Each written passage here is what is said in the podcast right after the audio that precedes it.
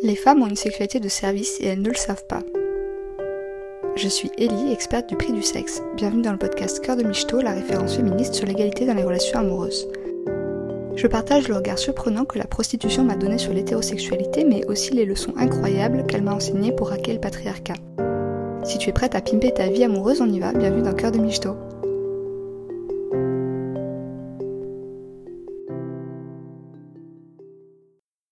Salut, t'es dans l'épisode 1 de Cœur de Michto. Dans cet épisode, je te raconte tous les préjugés que j'avais sur le travail du sexe avant de commencer moi-même.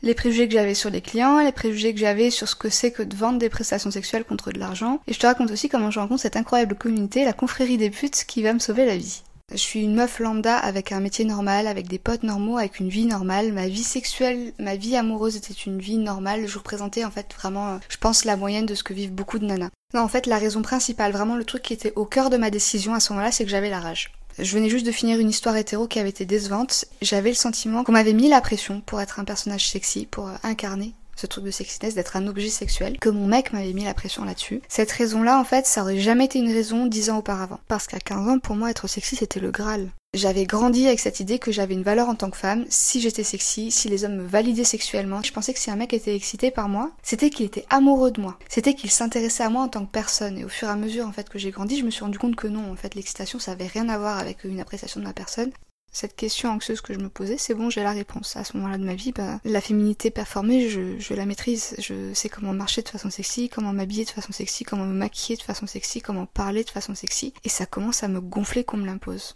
Ma première entrée dans le monde du travail du sexe, c'était par le biais de la cam, de la webcam érotique, en tant que cam girl. Mon mec m'avait mis la pression pour que j'achète de la lingerie, mon ex, avec qui j'étais plus à ce moment-là, qui m'avait bien mis les nerfs de l'hétérosexualité. Et je me disais, ben en fait, euh, est-ce que c'est dégradant et dégueu de faire ma belle devant la caméra avec euh, ces sous-vêtements euh, qui m'a mis la pression à acheter en fait? Genre juste, je l'ai fait pour lui, je peux le faire, et puis qu'il y ait des gens qui regardent et qui payent pour. En fait. C'était un peu impulsif en fait, hein, quand je me suis inscrite sur ce truc de, de camgirl, vraiment il y avait juste ce truc de... Un truc revanchard.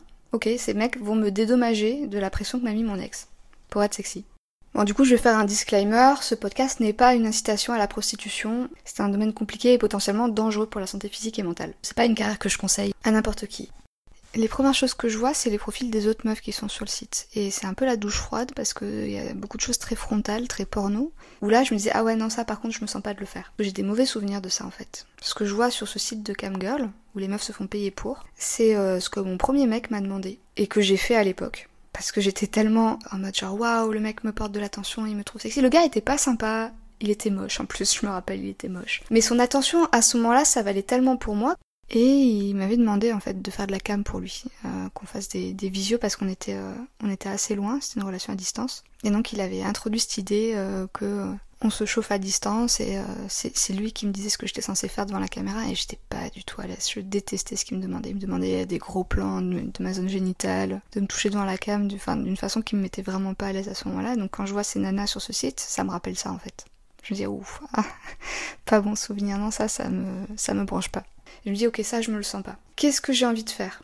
J'ai envie de danser de façon érotique, peut-être effectivement me toucher, mais par contre, euh, ce que j'ai envie de voir, c'est me toucher par-dessus mes vêtements. Ça, je me le sens, quand je vois ça, je me trouve sexy, je trouve ça excitant. Je suis d'accord pour que des gens regardent ça et payent. Et j'avais une énorme pression de me dire, mais les meufs à côté, elles font des trucs 100 fois plus porno. Avec ce cliché, les mecs veulent du truc porno. J'aurais pas de clients. Et c'était la première surprise. La première surprise, c'est que dans le monde du travail du sexe, il y a deux écoles. Il y a les girlfriend experience et les porn star experience. Les girlfriend experience, c'est le côté sexy avec le côté émotionnel. Ça veut pas dire qu'il n'y a pas de sexe mais ça veut dire que la partie émotionnelle est présente. En fait, on mime ce qui se passerait avec une petite amie. La partie porn star experience, on donne l'illusion au mec qu'il est dans un porno et c'est beaucoup plus basé sur des pratiques.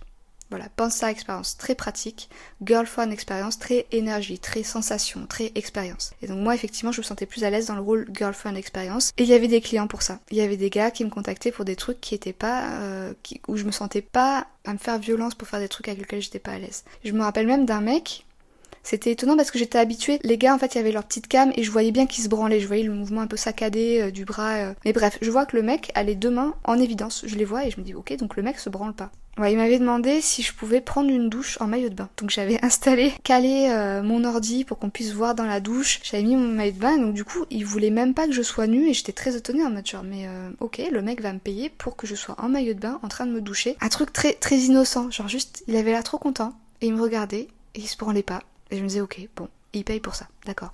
Donc mon entrée dans le travail du sexe, paradoxalement, elle avait un côté à la fois trash et à la fois doux à la fois trash parce que je voyais ce que faisaient les autres camgirls et que je me disais waouh j'ai tellement pas envie de faire ça et à la fois cette douceur de trucs un peu inattendus de me dire ok les gars veulent pas tous du porn star experience. T'es dit au début, je ferai pas des choses avec lesquelles je me sens pas à l'aise. Et puis, euh, à un moment donné, quand je voyais que j'avais pas de clients, bah, j'étais tentée d'aller un peu plus loin. Et je me rappelle par exemple un truc, c'est un peu contre-intuitif parce qu'on peut se dire, allez, ça va, c'est rien du tout. Mais je me rappelle d'un mec qui m'avait demandé des photos. Et il m'avait demandé, pour être sûr que ces photos c'était vraiment celles que je lui envoyais pour lui et pas des sets de photos que j'envoyais pour tout le monde, d'écrire son nom sur moi. Je l'ai fait et en le faisant, je me suis dit, en fait ça, je me sens sale. Là, ce que je viens de faire, je me sens sale. Je sentais que j'avais dit oui parce que j'avais peur de perdre la vente, que avoir son nom écrit sur moi, j'avais l'impression d'être comme une propriété, d'être la chose de quelqu'un. Et j'avais pas kiffé. Et je m'étais dit, ok, en fait là, je me rends compte que je commence à faire des trucs avec lesquels je suis pas à l'aise. J'ai commencé à discuter avec des collègues qui m'ont assez rapidement aiguillé vers un forum américain qui est, le nom est intraduisible, mais je l'appellerai la confrérie des putes, qui est un espace où il y a euh,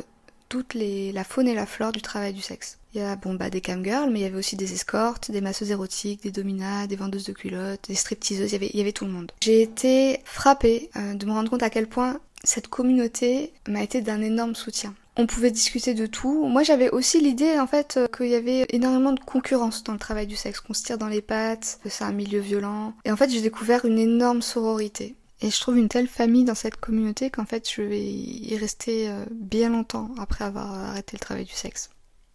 Je vais former des amitiés, je vais me lier à des gens et je vais garder le contact avec ces gens pendant plus de dix ans du soutien, de pouvoir partager nos expériences, des trucs des fois qui s'étaient pas bien passés, comment ça s'était passé avec les clients, de se donner des conseils. Et j'ai retrouvé un truc dans cette communauté que je connaissais d'avant. J'ai souvenir des pyjamas parties quand j'étais ado. Comment ces pyjamas parties, ça a été un endroit où on n'était que entre filles et on se racontait des choses qu'on racontait nulle part ailleurs. Et parce qu'on se racontait nos secrets, on se rendait compte qu'on n'était pas toute seule.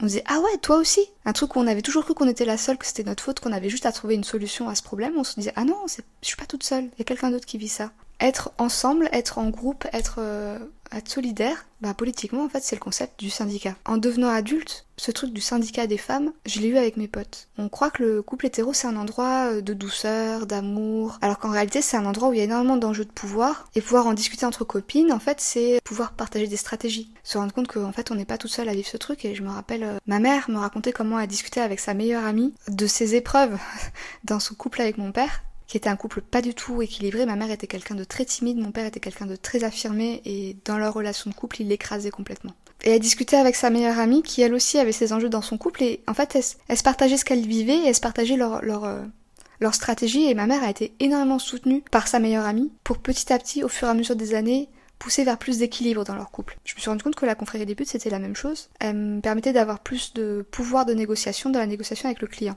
Quand j'étais débutante là-dedans, que j'étais nouvelle, que j'étais seule, les clients avaient énormément de pouvoir sur moi. Ils pouvaient me faire croire n'importe quoi. Ils pouvaient me faire croire que ce que je vendais n'avait pas de valeur. Ils pouvaient négocier mes tarifs à la baisse en mode gros bâtard et, avoir des prestations euh, pour un dixième du prix de ce que ça valait vraiment. Ils pouvaient mettre la pression pour avoir des prestations avec lesquelles j'étais pas à l'aise euh, et où je finissais par céder parce que je savais pas trop comment négocier. Et pouvoir en parler en groupe et voir comment ça se passait, ça me donnait de la force pour répondre. Déjà, j'avais accès à la grille tarifaire. La grille tarifaire, c'était en temps réel, avoir des milliers de nanas qui parlaient toutes de leurs pratiques différentes et comment elles tarifiaient, comment elles gagnaient leur vie avec. Donc dire ok, ça c'est les tarifs qui se pratiquent en ce moment sur le marché, ce truc-là se vend tant. Donc déjà ça me donnait accès à un catalogue de trucs infinis, c'est-à-dire qu'en fait souvent un des moyens de négocier, les clients ils arrivaient en disant bah tout le monde fait ça, donc si tu le fais pas t'auras pas de clients, donc t'es obligé de le faire. Puis voir ça, dire en fait non c'est pas le cas tout le monde fait un truc différent. Puis ensuite le client arrivait en mode genre euh, ce truc là ça vaut rien, ce truc là ça vaut moins, fais-le moi pour moi pour, pour pas grand chose quoi. Et voir la grille tarifaire dire bah non en fait je sais qu'il y a des meufs qui le vendent pour ça et il y en a plusieurs et elles vivent de ça.